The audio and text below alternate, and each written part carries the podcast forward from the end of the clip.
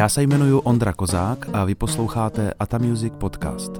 Český audioseriál pro muzikanty.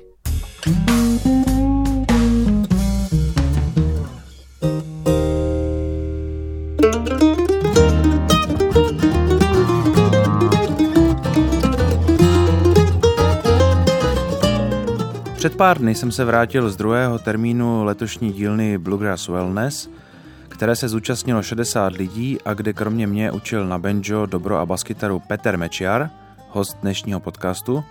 Na mandolínu a kytaru Vítek Hanulík a kontrabasistům a zpěvákům se věnovala skvělá holandská muzikantka, která se právě stěhuje do Prahy, Luz van Schaik. Při loučení jsem viděl nejednu tvář dojatou k slzám, tak se mi opět potvrdilo to, o čem jsme se bavili ve čtvrtém díle podcastu s Petrem Brandejsem. Tedy, že bluegrassové dílny jsou pro mnoho lidí hlavně společenská událost. Během dílny se mi podařilo dokončit video s mojí verzí skladby Walk on Boy, které jsem pojal jako poctu Doug Watsonovi a vy se na ně můžete podívat na mém webu. Zbývající letošní dílny, které chystáme na Rejvízu v Jeseníkách, jsou trochu netypické. Neučíme tam hru na nástroje, ale zabýváme se jinými a podle mě ještě důležitějšími věcmi, které by měl člověk kromě hry na nástroj samotný ovládat. V září to bude Gilova vokální dílna, kde se zaměříme na práci s hlasem, hlasovou technikou, rozvoj hudebního sluchu a tvorbu vokálu v akustických žánrech, jako je bluegrass, folk, country a podobně. Bude začínat ve čtvrtek 20. září večer, od pátku do neděle se pak budeme zabývat teoreticky a hlavně prakticky věcma, jako je melodie, harmonie, stavba a zápis vokálů, správná hlasová technika, sluchová cvičení a nácvik více hlasů v praxi. Prostor bude věnován taky individuálním lekcím a samozřejmě společným vystoupením, koncertům a jam sessionům. V listopadu pak proběhne dílna s názvem Bluegrass Vegas, jejíž program se bude točit kolem témat, jako jsou rytmus, sluchová cvičení, funkce nástrojů, výběr repertoáru, aranžování, pódiová prezentace kapely Tréma, propagace a vedení kapely. Součástí bude taky nácvik s kapelou, mentorovaný koncert na nečisto a koncert potom na ostro, plus rozbor toho koncertu na videu. Je to teda dílna pro lidi, kteří by chtěli hrát v kapele, ale žádnou nemají, nebo třeba i pro ty, kteří už kapelu mají a chtěli by přijet celou svou skupinou. Pokud vás tyhle dílny zaujaly, mrkněte na stránky www.atamusic.eu, kde se dozvíte více informací. Po minulém díle s Lubošem Malinou jsem zaznamenal několik ohlasů na můj solo úvod, to je to, co posloucháte právě teď, že jsem musel být unavený nebo opilý. Je pravda, že nejraději dělám věci v noci, navzdory únavě, když všechno spí. Proto se občas lidí ptám v rozhovorech na jejich typický den, abych zjistil, jak na to jdou oni. Kromě únavy jsem se taky tenkrát snažil mluvit pomalu, protože rychlá mluva je mi často vytýkána, no a tentokrát jsem to asi přehnal. Asi jsem se chtěl dostat na Lubošovu rychlost mluvení, což jsem zkoušel i ve cvičení, jak on o tom mluvil, takže teď se zkouším rozehrávat s metronomem nastaveným na 40 úderů za minutu. Musím říct, že pokud má člověk omezený čas na cvičení, musí dávat pozor, aby se při tomhle tempu rozehrávání k nějakému hraní vůbec dostal. Dlouho jsem nedoporučoval žádné novinky k poslechu, tak dneska to napravím. Poslechněte si novou desku Viktora Wootna, to je basista z kapely The Flecktones, jmenuje se Tripnotics a nelekněte se. Hrají mu tam Dennis Chambers na bicí a Bob Franceschini na saxofon. Johnny Cash Forever Words je album, na kterém špičkoví umělci americké country scény, ale nejenom country scény, vzdávají hold Johnny Cashovi. Jsou tam nádherné věci a krásné aranže. Jacob Joliffe Instrumentals Volume 1 je deska pozoruhodného mandolinisty známého z kapely Yonder Mountain String Band.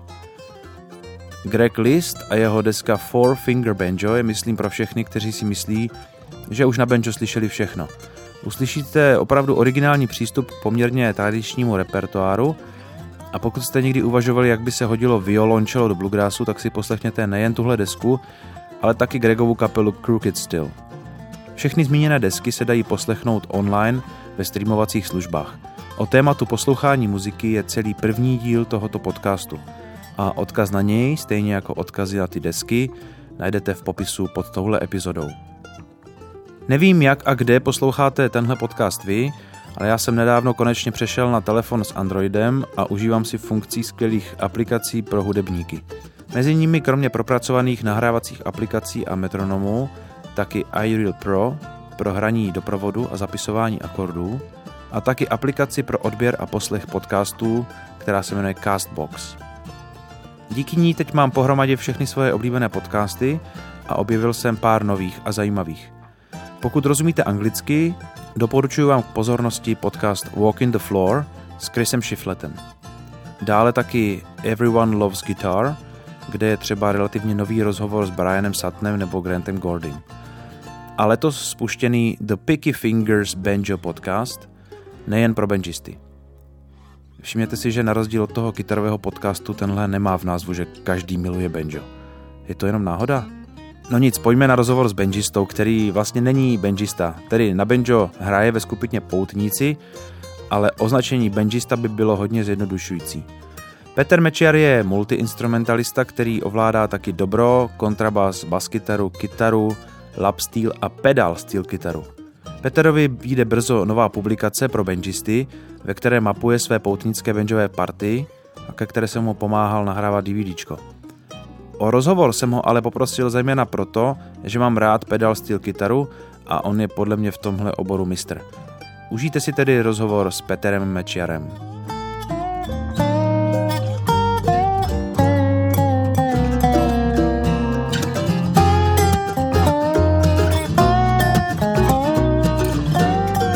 No tak vieš, mne stejne mi nikto nevolá. Tak touhle znělkou jsme začali náš rozhovor. To Peťo Mečer si vypíná telefon. Říkal, že to nedělá nikdy ani při hraní s poutníkama. Niekdy, niekdy. Niekdy to neděláš. No, niekdy tak... to ne. Ako, väčšinou si vypnem zvuky, ale, ale niekedy ani to nie. Tak ja mám tie špunty v ušiach, takže to je v pohode. Ja to neruší. Takže tímto zdravím posluchače a děkuji Peťovi, že přijel na naši dílnu Bluegrass Wellness učit na banjo a dobro a baskytaru. Čau Peťo. Ahojte všetci. Tak Peťo je dalším hostem našeho podcastu. Já se ho zeptám na dotazy. Některé budou originální a některé budou profláklé. Ten první bude z té druhé kategorie. V jakém věku si začal hrát a jaká je tvoje hudební cesta, protože vím, že není úplně jednoduchá. No, Začal som prakticky už od mala tzv. pasívnym hraním, čo je posluch, a, lebo moji rodičia boli muzikanti, teda aj sú.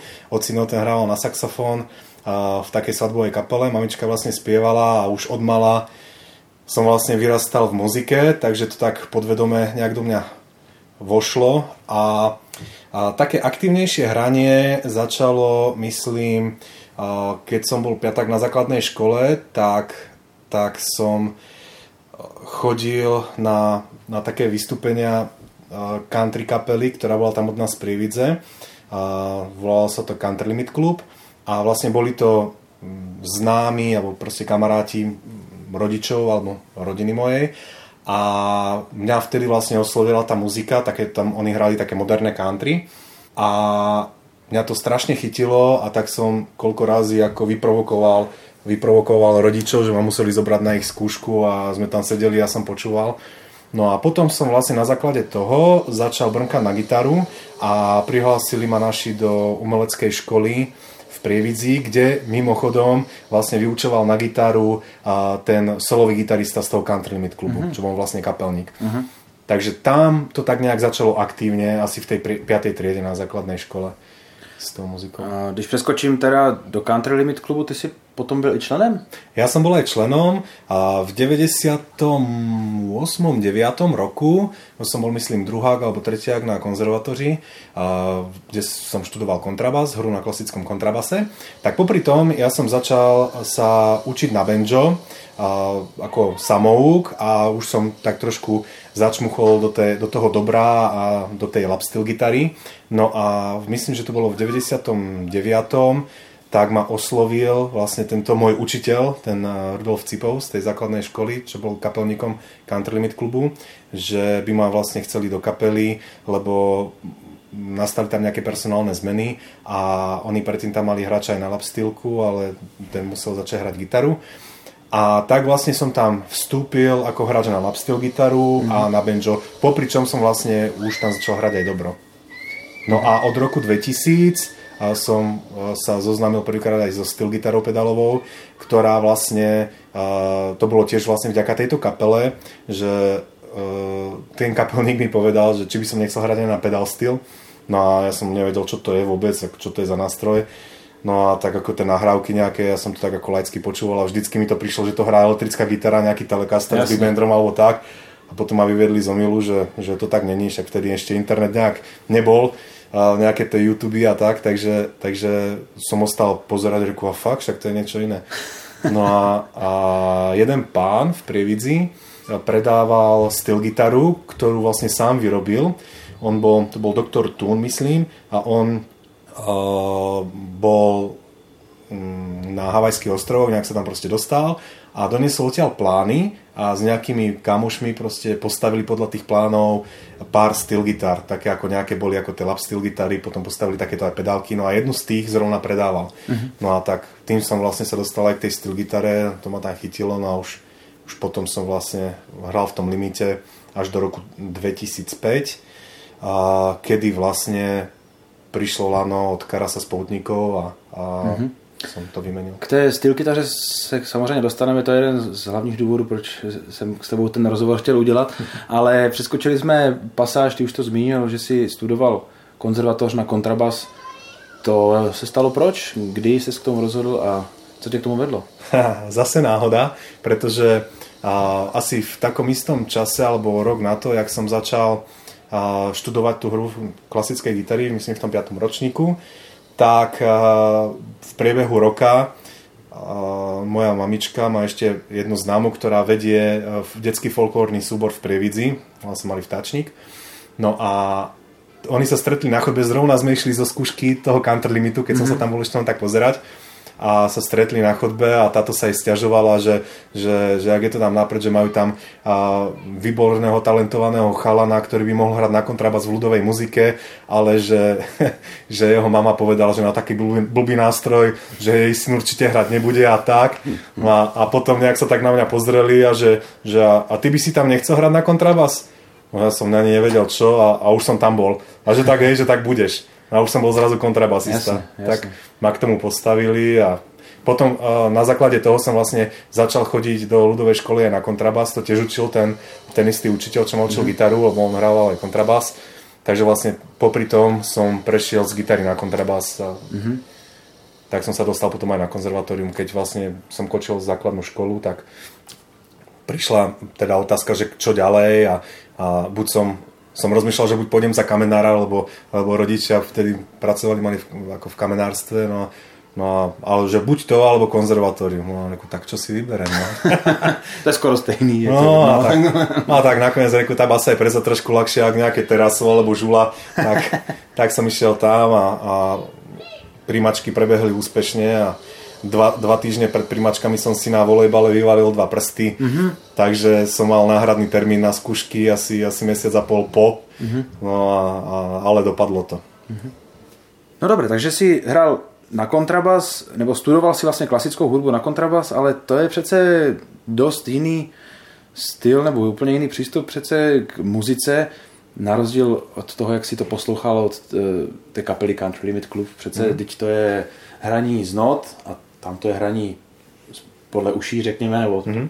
poslechem, jako uh, byla to pro tebe až tak velká změna, nebo Uh, vieš čo, uh, ja som to vtedy takto nebral, že by som to nejak porovnával. Ja som mal, dá sa povedať, dva svety. Jeden bol ten, tá klasická muzika a druhý bol toto. Aj keď musím povedať, že, že uh, ten štýl tej výučby alebo proste to, jak celkovo tá škola fungovala a ten náhľad na to a na to, čo sa môže a čo sa nesmie, tak jak roky postupovali sa to vo mne viac a viac bylo. A prakticky nie, nie že by som získal nejaký odpor k tomu, ale, ale viac som sa proste zliadol v tomto štýle hry, ako, ako je to country a tak a to som chcel vždy robiť, takže prakticky tú klasiku som robil z toho, že to muselo byť, uh-huh. aj keď ako teraz to znie proste strašne, ale, ale boli veci, že ma to bavilo, že som, boli skladby, ktoré som rád hral, boli veci skôr z nejakého pohľadu vedenia toho celého inštitútu, ktoré ma proste moc nebavili a, a a tak som možno aj z toho hľadiska som tak rebeloval v týchto žánroch, že, že som tam chodil s benžom po škole a som tam rachotil na, na, na, na chodbách a tak a mňa tam tiež výborná historka tiež a som za, započul, sa tam nejakí, nejakí mladší bavili, už som bol asi štvrták alebo piaták na chodbe a som tak stal tak opodial a tam, že, že no, že ten, že to je kto? Že kontrabasista, že kontrabasista, že kto, ktorý? No ten, čo hrá na to, ja aj ten benčista, no. no tak reku, no tak reku, mňa tam poznali viac ako, ako hráča na takéto exotické nástroje, no. Mm-hmm. Takže, takže to bolo tak. A ešte k tej škole, my sme tam založili, bol som oslovený spolužiakmi z vyššieho ročníka, zakladali Dixieland, Dixielandovú kapelu. To som bol druhák vtedy a ja som akorát začínal na banjo sa učiť.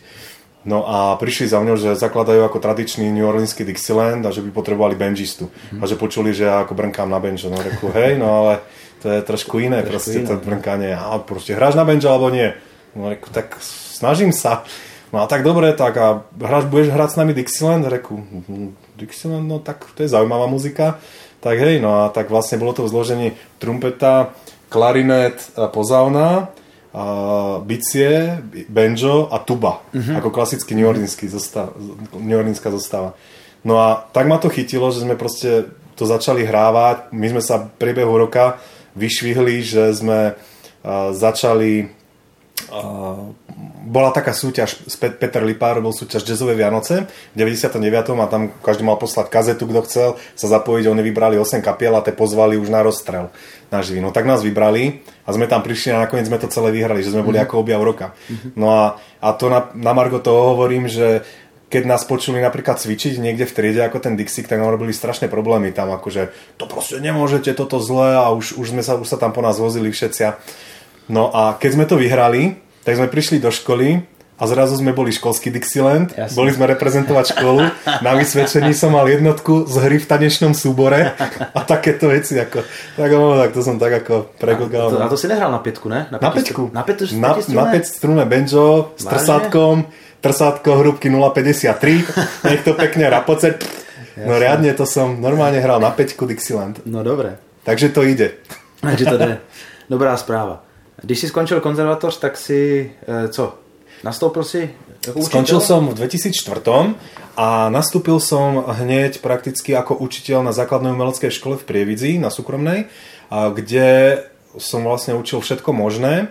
A, a rok na to som prakticky dostal ponuku e, od Karasa spolutníkov, mm-hmm. že teda odchádza Petr Brandej a že hľadajú náhradu.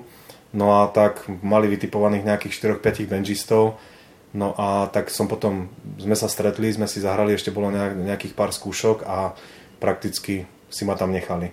Takže od 2005. som začal hrať aj v Poutníkoch a popri tom som ešte učil do 2009.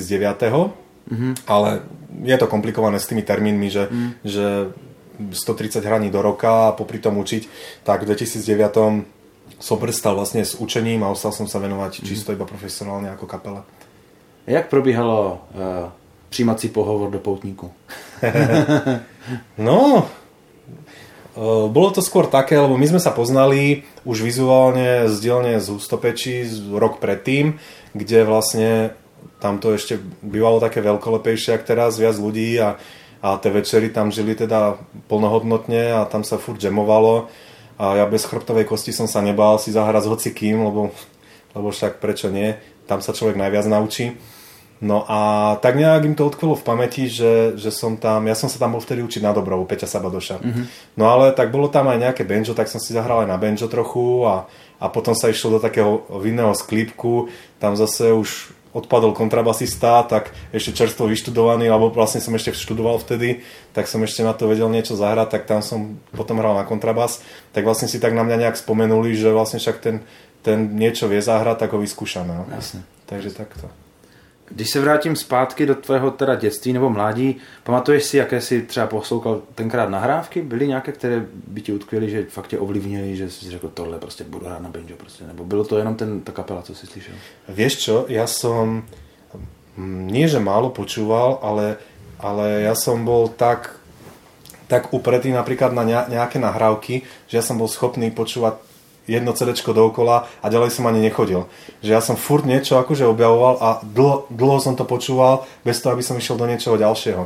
A mňa vlastne tak úplne, čo ma doťuklo do toho country úplne najviac, tak uh, to si pamätám dodnes, tak som išiel z internátu, to som bol prvák, som išiel z internátu do školy a tam bol taký obchod s CDčkami, ja som tam vždycky tak išiel a tak som tam ako čmuchal nad tým. Mm-hmm. No a bola tam taká country výberovka nejaká, no tak som si to kúpil, ešte síce už do konca týždňa nebolo čo jesť, ale mal som CDčko, nie? No a, a to bola taká výberovka, všetko možné, keď, keď to dneska chytím, tak sa zasmiem, lebo tam bol bluegrass, country, proste Scrax, tam bol Ricky Skakes, všetko možné. No a tam bola pesnička Country Boy od Rickyho Skakesa mm-hmm. zrovna. No a tam to Jasne. bolo ako, to, kto to pozná, Jasne. tak, no a tam ma vlastne ako dorazila, hovorím si, že to je super proste takto, ako sa dá hrať na tie nástroje. No a vlastne na tom som dlho fičal na, na, tej, na tej výberovke, potom som si zohnal nejaké ďalšie albumy od neho a ako tie countryové, nie tie mhm, bluegrassové mm-hmm. ešte. Jasné, jasné. Uh, ty si zmínil banjo, dobro, kontrabas. Ty hraješ dobře na kytaru, jak ses dostal k tomu? Dobře. No ja som ťa videl, tak dobre, tak pardon, hraješ výborne na gitaru. No, no, nie, Jak nie. sa to stalo, že hraješ takto výborne na gitaru? Kde si ma videl výborne hrať na gitaru? To ja na gitaru? A v televízii niečo tam, ústrední, kriminálny, niečo pátra. Neviem. No to si nemyslím, ale ďakujem veľmi pekne, lebo ako gitara je, ako ja na to fakt nehrávam, až sa hambím, ale, ale keď som začínal toto obdobie, ak som ti spomínal, ak som si kúpil to CD a toto, tak tam ma zaujali strašne ako tie telekastry, ako Áno. to v tom country, tam naťahovali všetko to úžasné niečo. No a ja som strašne túžil byť hráč na, na telekastra, proste elektrickú gitaru. No a vtedy, tak ako som už spomínal, neboli nejaké tie možnosti internety, YouTube a takto, tak jediná možnosť, ak sa, ako sa k tomu dostať, určite to poznáš, sadol si si k Magiču, pustil, a halovil si tón po tóne a pretáčal všetko toto, tak tým som si prešiel a ja som si kopec všelijakých takýchto tých gitarových sol, o to Rickyho sa Albert Lee tam vlastne vtedy hral, tak som si to tak akože stiahoval krvopotne a teraz už konečne som si niečo našiel a furt to nešlo, furt mi to nepadalo do tých rúk a potom ale však to sa dá zahrať na iných strunách inde a, a, a vlastne je to jednoduchšie a tak, takouto formou som to vlastne objavoval, čo je možné, čo není možné. No ale toto obdobie prakticky trvalo ani nie do konca konzervatória a potom chudák Telecaster, taká kopa prachu je teraz na ňom, mm-hmm. ani neviem prakticky, kde poriadne je, čo ma mrzí, lebo ako tiež to je veľmi obľúbený nástroj Mm-hmm. Když hraješ na tolik nástrojů, myslíš, že bys to třeba e, žákům nebo lidem, kteří hrajou na nějaký jeden nástroj, doporučil hrát na víc nástrojů, střídat to, nebo naopak bys doporučil ne, nerozptilovat tu pozornost a soustředit se na jeden? No, taká dvojsečná otázka, pretože uh, logika veci je neúprostná. Pokiaľ má človek nejaký čas, ktorý môže venovať tej muzike a venuje to jednému nástroju, tak určite urobí väčší pokrok, ako keď, keď to rozdelí a proste musí ten čas venovať viacerým tým nástrojom. Z, môjho teda z mojej osobnej skúsenosti môžem povedať, že ja som mal vždy také obdobia, čo ja viem, štvrť roka, pol roka, že som mal favorita nejaký nástroj a prakticky som sa venoval tomu. Potom uh-huh. zase ten, ten, že som to tak ako všelijako kuskoval, lepil a, a zdokonaloval sa, ale teraz už s odstupom času to vidím samozrejme iba ako plus, že človek e, dokáže si zahrať na viac nástrojov, ale ešte ďalšia výhoda si myslím je tá, že aj to rozmýšľanie v tej muzike, že proste keď, keď hráš na gitaru, tak musíš rozmýšľať ako gitarista, lebo tá gitara trošku má inú funkciu, in, inak musíš pristupovať k, tomu, k tej hre, ako napríklad na to banjo alebo styl gitaru, alebo tak. A o to je to lepšie napríklad aj teraz, keď hrám, že skôr a skôr nie, že viem ako keby súcitiť viac tých muzikantov, čo hrajú na ten nástroj, alebo ich pochopiť, ale že tak, tak lepšie sa mi akože komunikuje s tým, alebo viem, poznám tie možnosti tých nástrojov viac a čo sa dá, čo sa nedá, ako sa dá korešpondovať medzi nimi. Mm-hmm. Alebo čo ma baví, tak je používať napríklad nejaké typické veci z jedného nástroja na ten druhý. Mm-hmm. Napríklad liky alebo nejaké také, že čo väčšinou hrá, ja neviem, styl gitara, tak to zahrať na, na, na banjo a ponaťahovať tie struny alebo tak. Skôr takouto formou. Ako, není to podľa mňa zlé, ale záleží na tom, koľko má človek toho času, ako ďaleko to chce dosiahnuť a či to má ten zmysel pre neho. Uh-huh, uh-huh. Uh... A co dneska? Vím, že dneska už si trošku v jiné situaci, máš zaměstnání. Není to zaměstnání samozřejmě, že to je super, ale, su, ale je to práce, fabrika, je, je, to, fabrika, je to super no. fabrika. Houtnici, máš rodinku krásnou a uh, cvičíš teda? Máš čas se věnovat nástrojům a když jo, tak jak k tomu přistupuješ? Uh, mám povedať pravdu, alebo mám ťažko zaklamať? Uh, trošku můžeš klamat, aby jsme nesklamali Troš, trošku cvičím. Nie, ako, toto je, je to, je to špatné s tým cvičením u mňa, pretože ako bohužiaľ fakt tomu nevenujem čas, pretože ako si spomenul, mladá rodinka, e, veľa roboty na, domu, na dome teraz mm. okolo toho, takže človek, keď, keď nehráme s poutníkmi, tak mám na sebe monterky, vrtačku, Jasne. hoci čo, proste čo treba a potom, potom to všetko prehodím, dám si košielku, ostrihám si vrchu vlasy, zoberiem to banjo, úsmev a idem. Takže... Dobre, ale proto tvoje hraní vlastně v poutníkách to asi nepotřebuješ jakoby nějaké strašné cvičení, udržování se, roz, rozbrnkáš se předtím?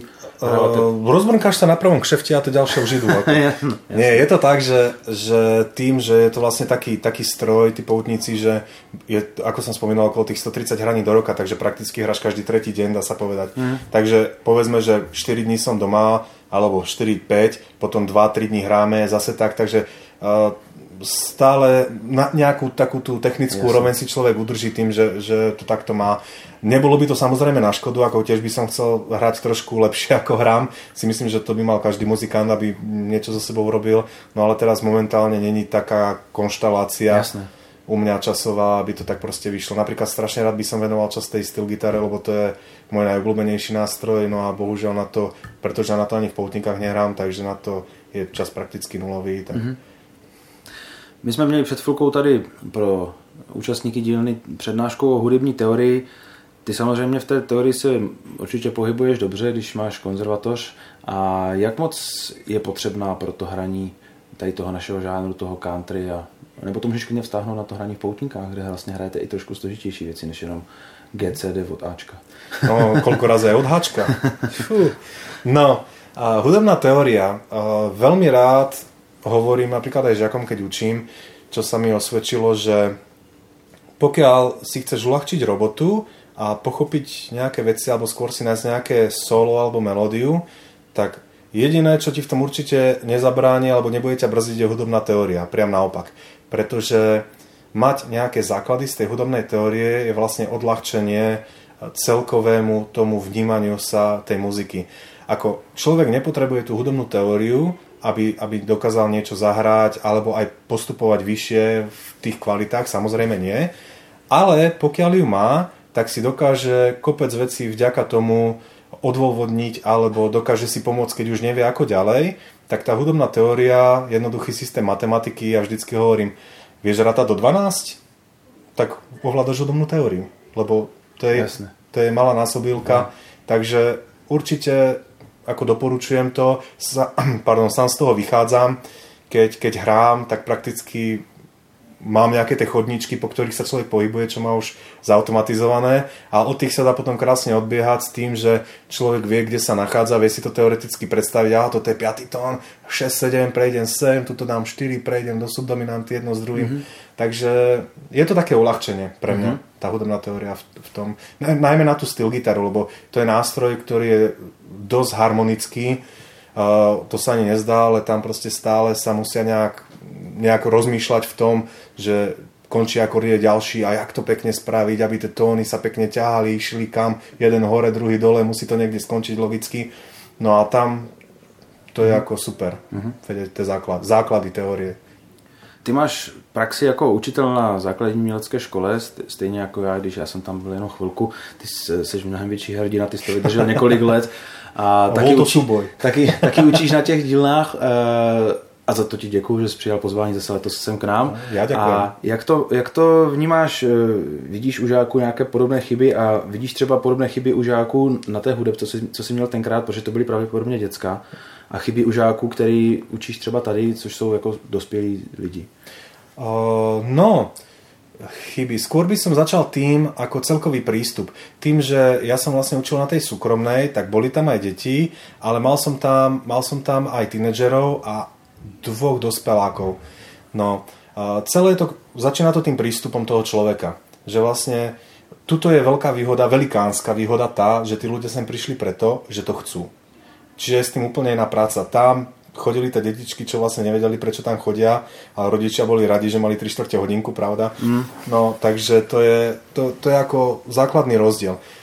Čo sa týka tých chýb ako takých, ide o to, že tí, tí žiaci, alebo teda čo sem prídu a chcú na niečo hrať, tak väčšinou samozrejme sú to ľudia, ktorí už si hrávali pri ohníku alebo niekde, majú tie zlozvyky, nevedia čo ďalej a to treba všetko vlastne prerobiť. Alebo ukázať im ten smer, že keď to budeš robiť takto a naozaj si na tom dá záležať, tak proste uvidíš, že chvíľku sa s tým potrápiš, ale potom to už pôjde automaticky a vlastne urobíš dva kroky dopredu.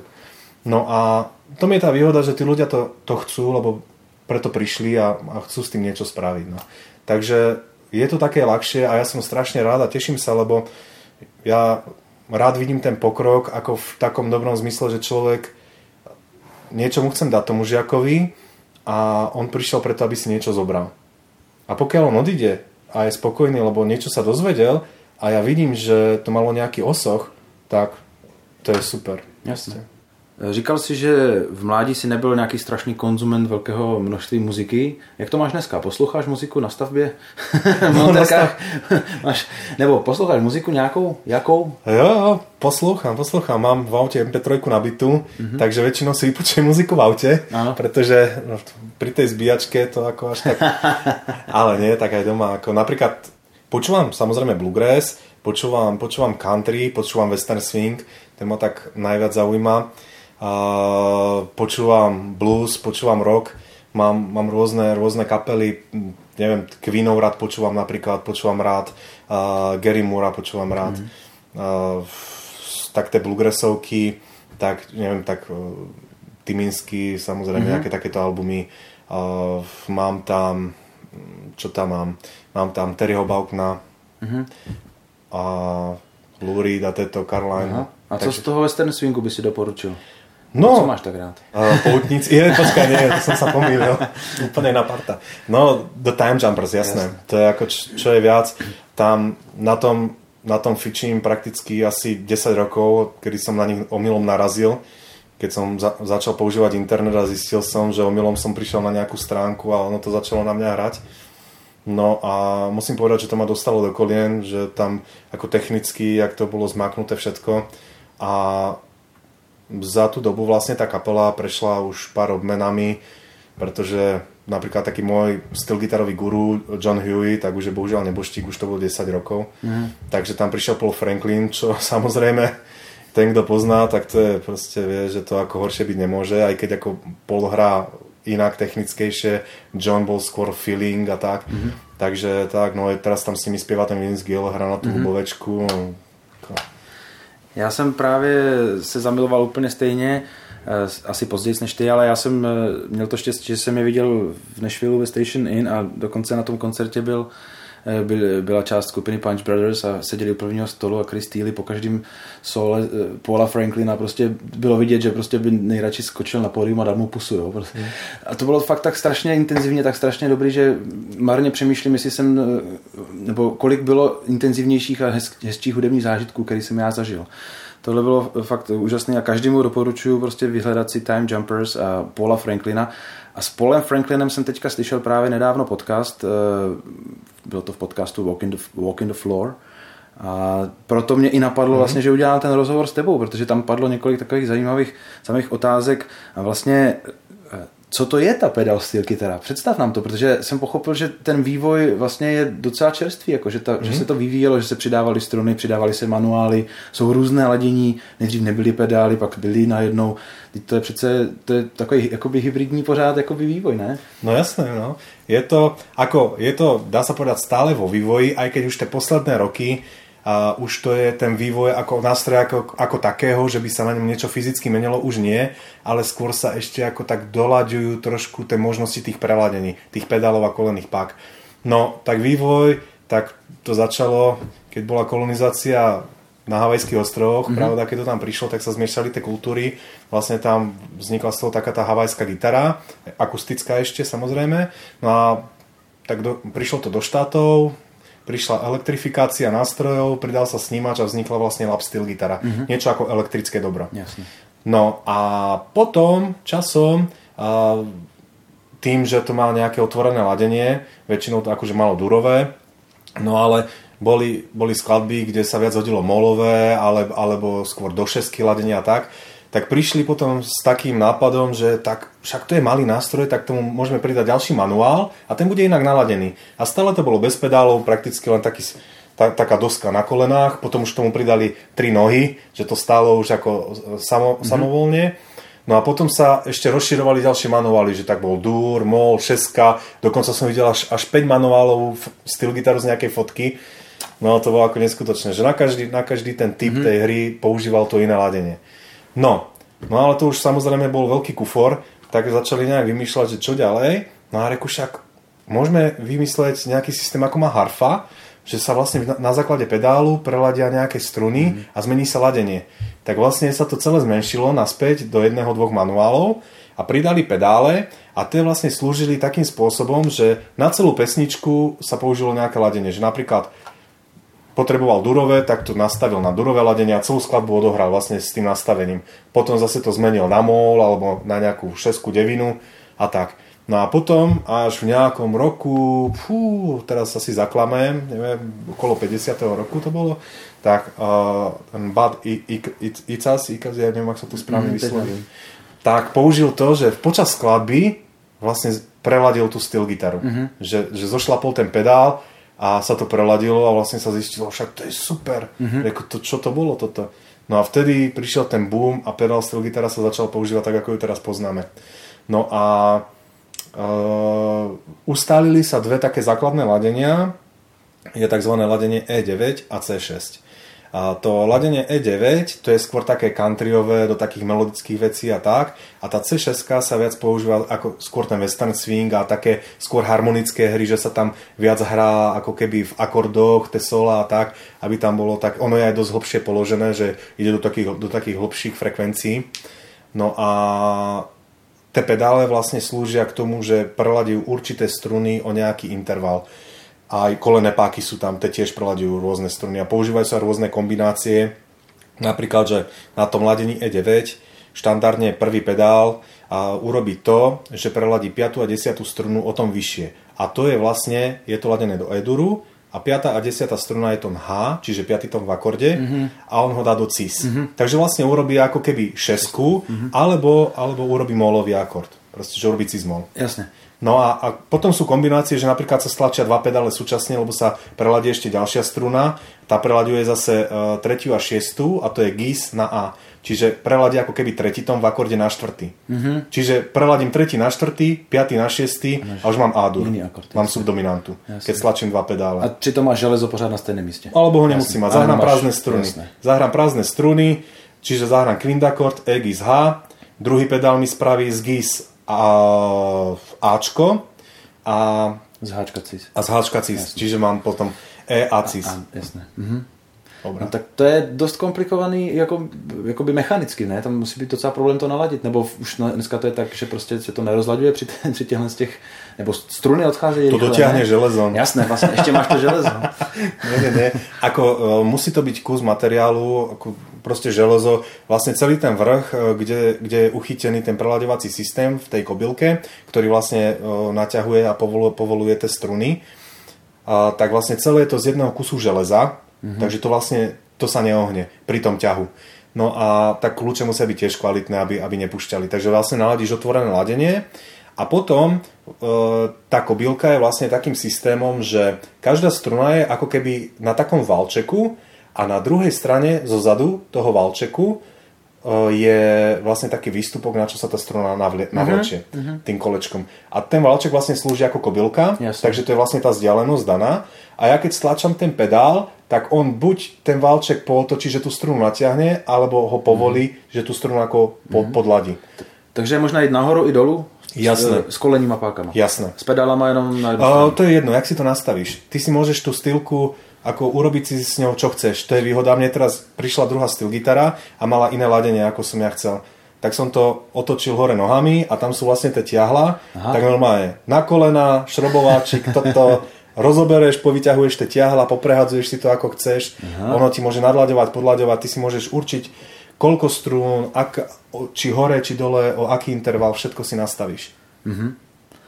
Čím si vysvětluješ, že je tak málo hráčů na steel kytaru? Protože v tom zmiňovém rozhovoru s Paulem Franklinem on tam říkal, že, že pravděpodobně ta stylka je prostě málo sexy, že prostě, nebo on vysvětloval, proč vlastně nejsou skoro žádné ženy jako no. styl kytaristky, že pro ně jsou prostě přitažlivější ty housle, jako, než, než ten kufr nebo ten stolek, ale e, já jsem se dokonce ale setkal s tím, že třeba nikdo nemá rád zvuk pedal styl kytary, což já jako nechápu. A čím ty si teda vysvětluješ to, že není víc styl kytaristů?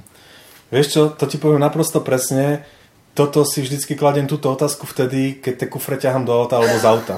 Proste, lebo to sa pozrieš tam, ako hovoríš, slečná husličky cez rameno a ty tam 5 minút nakladáš auto a máš ruky po kolena, kombo, efektovírek, všetko vieš. Jasne. Ale to som teraz len tak zasrandoval. A myslím si, že ako u nás, teda ako Čechy, Slovensko, je to preto, že, že tak dobre, prišli tí fešáci a tak, tam bola tá styl gitara, ale aj tak to bolo skôr preflaknuté viac ako audio, uh-huh. že kopec ľudí tých fešakov naživo nevidelo, alebo tak dobre boli tie porty, alebo tak. A tiež si mohli mysleť to, čo ja, že to je elektrická gitara, lebo to je strašne podobný zvuk. No a ďalšia vec, zabezpečiť si taký nástroj, tak dá sa povedať, že do nie až takej ďalekej minulosti to nebolo také jednoduché. Mm. Že boli skôr iba tie americké firmy, ktoré to robili dolár bol vtedy za iné peniaze, pravda, akože keď sa chceš učiť hrať na gitaru, tak za tisícovku si zoženieš gitarku a mm. učíš sa, ale to proste stylku nezoženieš. Mm. Takže keď niekto fakt ako by k tomu chcel a učiť sa na to, tak proste musí vysoliť kopec peňazí, aby sa vôbec, aby zistil, či vlastne ho to bude baviť alebo nie. Mm. A kto to potom od neho kúpi, vieš. Podle čeho se dá naučit na styl kytaru, kromě toho, že se přihlásí k tobě na dílnu nebo někam? A, tak hovorím, dneska už to je jednoduché, YouTube a tam každý ukáže všetko, mm-hmm. takže sú tam, sú tam machry, ktorí, ktorí proste nastavia kamery a tom potom ukazujú sola z pesničiek. No keď som sa učil ja, tak to zase bolo, som zodral pár pások na mhm. magiči a ucho nalepené a hľadal som tie možnosti, kde to asi zahral, ako to zahral, ktorý pedál. Na ostylky to je ešte o to zložitejšie, že každý z tých styl gitaristov známych má niečo inak v tých preladeniach. Mm-hmm. Hej, že napríklad, napríklad ten John Huey, tak on mal trošku prehodené pedále inak, takže mal trošku iné možnosti aj v kombinácii, mal nejaké iné preladenia. Paul Franklin má ten, tú C6, tam má proste úplne svojské niečo, čo štandardne nebýva a tak. No a teraz ty počuješ to, ale jak, jak to zahráš, lebo ako počuješ tie tóny, ale teraz musíš nájsť tú kombináciu medzi tými desiatimi strunami, jak by to šlo, ešte musíš použiť nejaké to preladenie, nevieš, aké preladenie použil ten styl gitarista, keď nevieš, kto to zahral, vieš. Takže ako musíš už, už ísť skôr akože po tých tónoch. Jasne. Napríklad teraz môžem povedať, že keď počúvam nejaké normálne nahrávky, že, že dá, dá sa počuť, čo sa hrá na stylke, že to nie je mm-hmm. ako gulomet, keď strieľa, tak tak už si viem predstaviť, jak to bolo zahraté, v jakej kombinácii, s jakými pedálmi, čo kde ako. A dokonca už sa mi stalo aj to, že sa mi niečo páčilo. Buddy Emmons, geniálny styl gitarista, bohužiaľ tiež už neboštík, tak mal nahraté nejaké, nejaké skladby a som na to som, som sedel v čakárni u doktora a som počúval tú pesničku a som si tak pretáčal. Teraz som si tak začal predstavovať, že sedím za tým nástrojom, že ako by som to zahral a potom som prišiel domov a zahral som to. Mm-hmm. No, vidíš, akože na prvý krát, proste to bolo akože super, že už získáš takú tú orientáciu z toho počutia na tom nástroji, že ako sa čo hrá, lebo už veci sú nejaké štandardne, že proste toto sa hrá jedine takto, mm-hmm. lebo inak mm-hmm. je to blbosť. Takže sú už na to prášky normálne. Normálne. Celé si prášky, prídeš domov a, a máš to. Normálne potom oblizuješ dlášku, všetko. Ako... Mně se na tobě líbí, že jsi takový pedal styl věrozvěst, u nás, že organizuješ eh, koncerty zaměřené přímo teda na, na tuhle muziku nebo na muziku, hmm. ve které se vyskytuje pedal steel kytara a nejbližší bude, myslím, 13. září si to ano. říkal. Eh, kdo tam bude hrát? Pozvi nás na to. Pozvím, príďte, musíte tam byť. To neuvidíte nikde inde v strednej Európe. Áno. Jasné. Super. Ako 13. septembra pre slovenské publikum, aby vedeli, kedy to je. 13. septembra Kultúrny dom v Prievidzi o 19. hodine. Všetci ste srdečne pozvaní na koncert, ktorý vlastne už bude tento rok šiestý krát, no ako šiestý ročník, mm-hmm. pardon, začalo to v roku 2013 a pôvodná myšlienka bola taká, že večer som si raz dal kávu a bola moc dobrá a silná. A asi tak o pol druhej ráno, keď som čumel ešte do stropu, tak som tak rozmýšľal, že čo s voľným časom. A prišiel nápad, že však ja mám strašne rád ten nástroj a nemám šancu si na to niekde moc extra zahrať, keď príde nejaká ponuka, nejaké nahrávanie alebo tak, čo tiež, tiež není každý deň No a reku, a prečo by nemohol byť koncert venovaný tomuto nástroju, však nech sa tí ľudia dozvedia, že to existuje a že aké sú s tým možnosti, že to není len na tú country muziku alebo mm. na ten western swing, prakticky na tom sa dá zahrať všetko, hociaký mm. žáner. Dokonca kopec, kopec nahrávok už som tak započul v rádiách a ľudia ani nevedia, že tam hrá stýlka. Pritom mm-hmm. je to popík alebo tak. Mm-hmm. No a uh, tak tento rok tam bude 5 styl gitaristov, bude tam Peter Sabadoš, mm-hmm na stýlku zo Slovenska a potom z Čech tam bude Honza Malý, a zo Šumperka bude tam David Babka, styl gitarista z Prahy, bude tam Zbinek Bureš mm-hmm. a ja tam budem ešte. No a kapela je postavená taká z takých dobrých muzikantov. Prakticky základ kapely, bicie, basa, klávesy sú od Petra Lipu z kapely. Mm-hmm. Výborní muzikanti, gitary tam budú obsluhovať dvaja dvaja páni, lebo však tam budú mať toho dosť, tak výborný gitarista Roman, Roman Mečiar, sused z Prievidze, ktorého týmto pozdravujem. Sme sa dlho nevideli. A Honza Máca Aha. bude hrať gitary. A husle tam budú dvoje, bude tam Maťko a Peťo Burza, Jasné. bratia. A ešte tam máme spevačku Radku Kryžanovú, výbornú tiež. No a prakticky pointa toho celého koncertu je taká, že sú tam každý styl gitarista si vybere ľubovoľné skladby, aké sa mu ľúbia, ktoré by si nemohol nikde napríklad zahrať, ale chce ich. Takže je to multižánrové, mm. čiže napríklad sme tam hrali skladby aj od Zeppelinov alebo hoci čo mm-hmm. proste. No a vyberú si pesničky, kapela sa to naučí, keď treba, tak Radka to odspieva, keď, keď je to orchestrálka nie, po prípade tak Zbinek si odspieva, pravda veci, Peťo Sabadoš tiež. Takže je to ako také, také veselé multižánrové. No a potom vždy tam mám v druhej polovici koncertu nejakého hostia. Tak už sme tam mali Tomáša Linku, Peter Lipa tam bol dva rázy, Poutníci tam boli, Svatená voda, Hollywood mm-hmm, tam boli. Jasne. A tento rok budeme mať hostia z takého showbiznisu slovenského, Mariana Čeky Čekovského, mm-hmm. takže to sa moc teším, lebo on je výborný muzikant, tiež klavirista, spevák, showman, takže to bude veľmi, veľmi zaujímavé, mm-hmm. tak určite ako o srandu bude postarané a myslím si zatiaľ, čo boli ohlasy, tak zatiaľ iba pozitívne sa mi dostali mm-hmm. od ľudí a to ako, čo som strašne nadšený a, a potešený, býva tu vo štvrtok ten koncert, čiže ako není jednoduché, keď ľudia chodia do práce ešte piatok a tak a chodia mi tam ľudia prakticky od Popradu až po Liberec. Mm, to je super. Čo je ako neskutočné. A dají sa niekde sehnať lístky? Predprodej? Predproda, predprodej bude na kultúrnom stredisku v Prievidzi. Mm-hmm. Je to KASS, akože KSS Prievidza, kultúrne a spoločenské stredisko. A malo by to byť v predpredaji, myslím, nejaké dva týždne pred akciou by sa to malo dať zohnať. A vstupenka je za 7 eur a muziky a muziky. Jasne, za 7 korún to je no, super. No, 7 korún to je... co je nového ešte, co je ešte u tebe iného nového v muzice? Plánuješ něco? Máš nějaké, nebo takhle, máš třeba nějaké hudební sny a cíle? Nemusí to být jakože cíl za rok, ale třeba co by si do smrti ještě chtěl v hudbě podniknout? Fú, ja neviem, mne tie cieľe tak pomaličky ako ustupujú. Kedy si som chcel hrávať na podiu s ľuďmi ako Ricky Skez a tak napríklad, mm. no tak to už nejak nestíham. A taký hudobný sen, človeče, nech mám zdravú cerku, nech sa na mňa usmieva, nech sme všetci spokojní a, a ani neviem. Už hudobne, ako tak chcel by som, chcel by som určite časom, keď už raz poutníci ma nebudú chceť, tak uh, nájsť si nejakú kapelu typu western swing a asi tú steel gitaru. Proste to mhm. by som chcel úplne najviac. Mm-hmm. Ale zase to by som musel začať na to cvičiť, tak teraz neviem. Peťo, ja ti přeju hodně štěstí, aby, ti, aby přišel plný sál, aby to bylo vyprodané, aby si sehnal spoluhráče do té western swing kapely. Jinak trošku hraju na kytaru, tak kdyby si potřeboval doprovodného, tak já se hlasím hnedka, mám no, o to zájem. Lubovku, lubovku. A, jasné, koupím. A jinak přeju zdraví tobě a i celé rodině a díky, že jsi přišel a díky za tvůj čas pro tenhle rozhovor. Ďakujem a ja veľmi pekne, bolo to moc príjemné.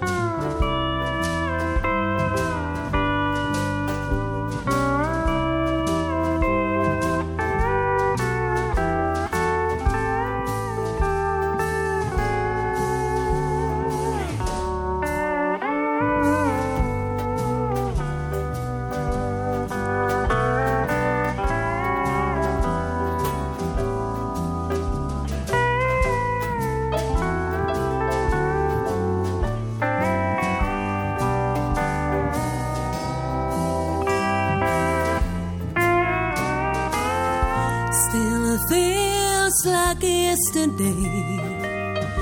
You turn and I look my way. Our new romance we couldn't quite resist. You said no guarantees. My skeptic heart to agree. Would be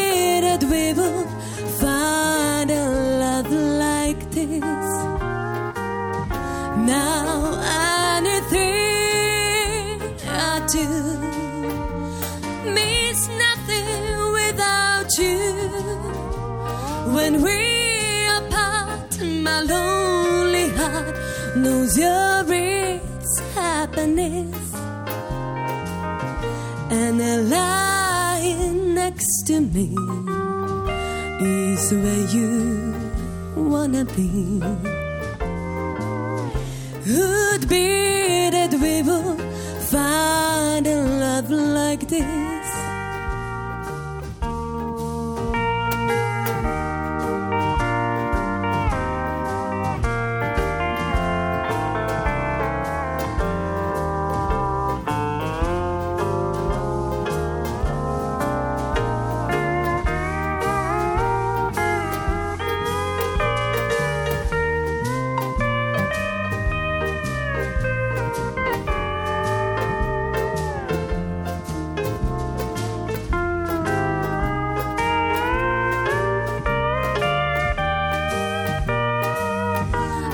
Life's greatest misery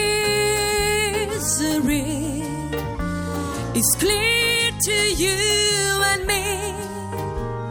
It's hand in hand, one girl, one man. It's one true lover's kiss. It's knowing every day this feeling here to stay